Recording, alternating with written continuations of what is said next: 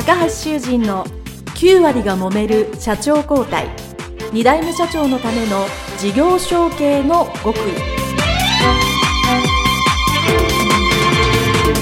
この番組は2代目社長専門経営コンサルタント高橋修人が経営に悩んでいる2代目社長やこれから社長になる後継者に向けて経営力を伸ばし会社を引っ張れるリーダーシップを身につけるための番組です。これまで数百社をコンサルティングした実績から2代目社長ならではの悩みを知りその解決のための独自理論によって2代目社長もまた従業員も幸せに仕事ができることを目指した内容です。皆さんこんにちは。事業承継コンサルタントの高橋修人です。本日は株式会社布引高専所石井社長の解説の回でございますので、まだインタビューをお聞きになれてない方はですね、この解説を聞いてからお聞きいただけると、また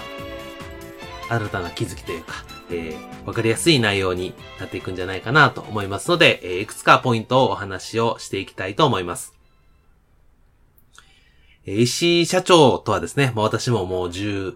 5年ほどの、えー、お付き合いを、えー、させていただいておりまして、本当地元西宮では、えー、非常に有名な老舗メーカーで、え飲料メーカーさんでいらっしゃってですね、私もよく、え石井社長の商品を、え飲ませていただくのは大変美味しい商品です。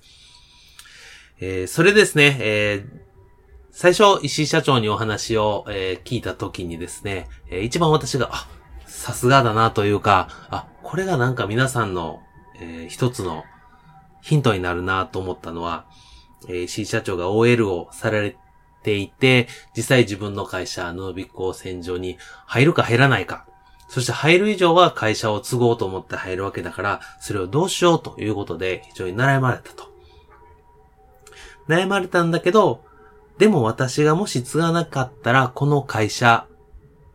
は残るかもしれないけど、私の好きなあの商品が残らないなと。ダイヤモンドレモンっていう商品なんですけど、えー、残らないなと思って、私がこの商品を守りたいからこの会社を継ぐんだと。という決意ですね。この決意があるというところがですね、えー、素晴らしいなと、えー、思います。で、後継者さん、後継社長さんでですね、おおむね二つのパターンに分かれるんですけども、よし自分で〇〇のために、これのために、この会社に入って社長になって頑張ろうと、決めて、入ってくる方と、なんとなく、まあ昔からそう言われてるし、そうなんかなと思ってですね、えー、やられる方と、えー、お二通りあります。どちらがどうというわけではないんですけども、やっぱり、いろんな選択肢、自分の会社を継ぐっていう選択肢もあるし、サラリーマンでするっていう選択肢もあるし、自分で他の独立の、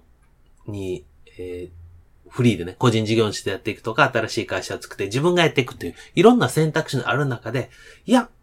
自分の会社引き継ごうと。そういう選択をされた方はですね、やっぱり、しっかりしてるというか、えー、このために自分はやるんだというのは明確になっている分ですね、非常に行動も、そして言動も、えー、わかりやすい方が、えー、多いかなと思います。逆にですね、えー、そういう、なんとなくその会社に入った方っていう方がですね、よく私に、あの、相談に来られる時にですね、私やっぱり聞くのが、この会社、自分の会社ですね、お父さんの会社入って、何したいんですか？どうなりたいんですか？そういうご質問をさせていただいたときに、やっぱり明確な答えが返ってこない。ですね。これは私の、えー、事業承継の、えー、7つのポイント。ですね。よくお話してる中で、えー、心のスイッチが入ってない。要は後継者のメンタルが整っていない。という状態なんですよね。えー、何をするにしても、勉強するにしても、スポーツするにしても、もちろんビジネスするにしても、これをやろうともしくはこれをやりたいっていう意欲ですね。そういうところにたどり着かなければ、自分でそういう思いにならなければ、どんなにいい環境であっても行動できないですよね。よく言われるのはですね、えー、馬を水辺に引っ張っていくことができると、実際のものは馬の石だと。まあ、あの、皆さん、あの、後継者が全部馬だと言ってるわけではないんですけども、やっぱり、その意思を持って行動するっていうことが何より大切だなと思います。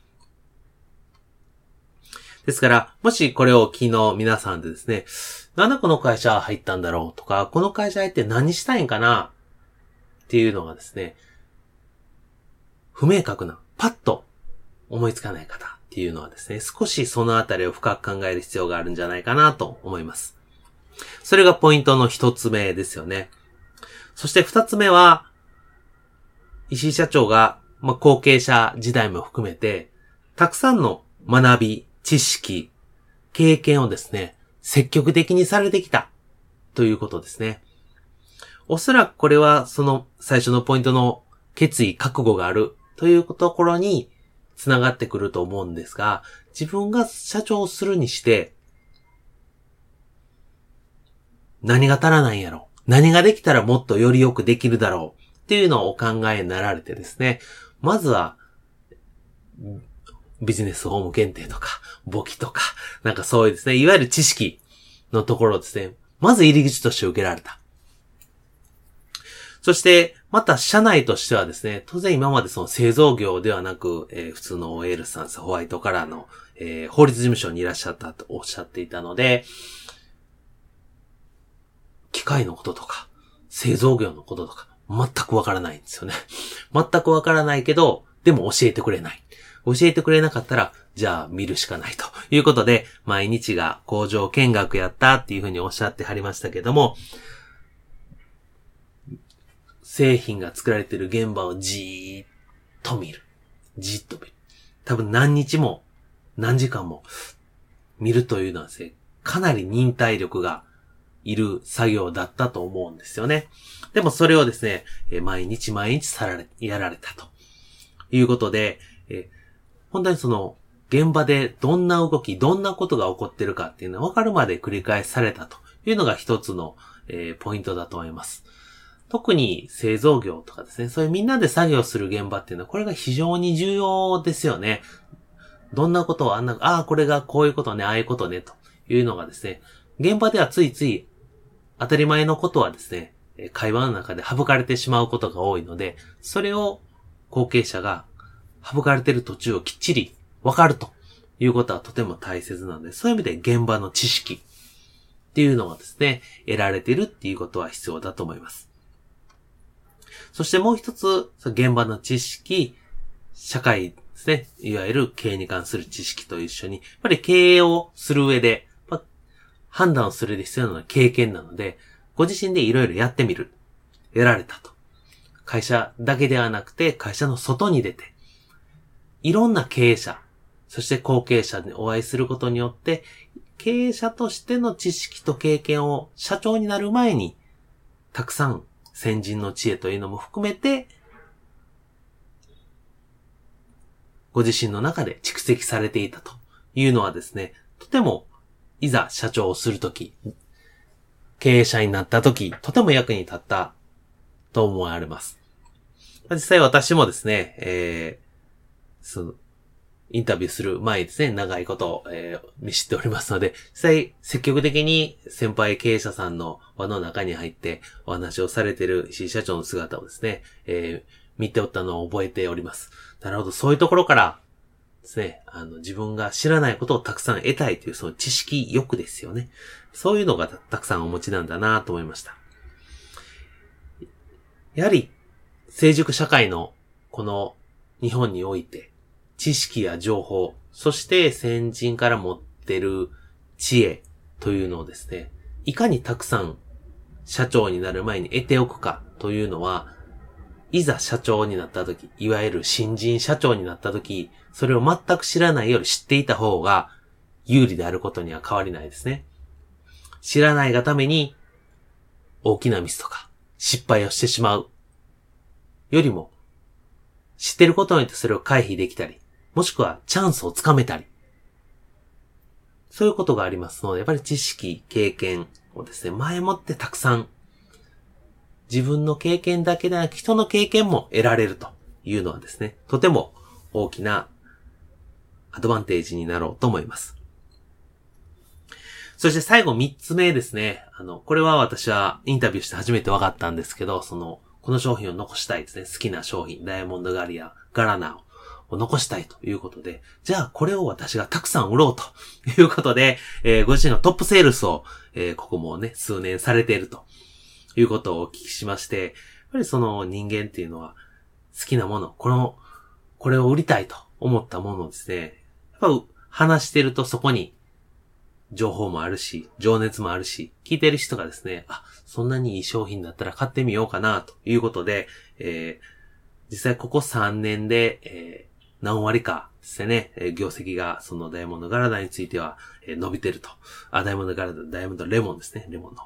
は伸びてるということなので、やっぱり経営者のトップセールスが大切だなというのも改めて、えー、感じさせていただきました。まとめますとですね、石井社長のやっぱり聞くポイントとしては、この会社に入って私は頑張ろうといった決意。そして、社長になるには何が必要かなということを感じたその知識ですね。知識と先輩の経験を得る。そういうところですね。この2点をですね、集中して聞いていただけると、非常に中身がわかりやすくなるかなと思います。それでは、えー、今回はこれまでにしたいと思います。皆さんありがとうございました。失礼します。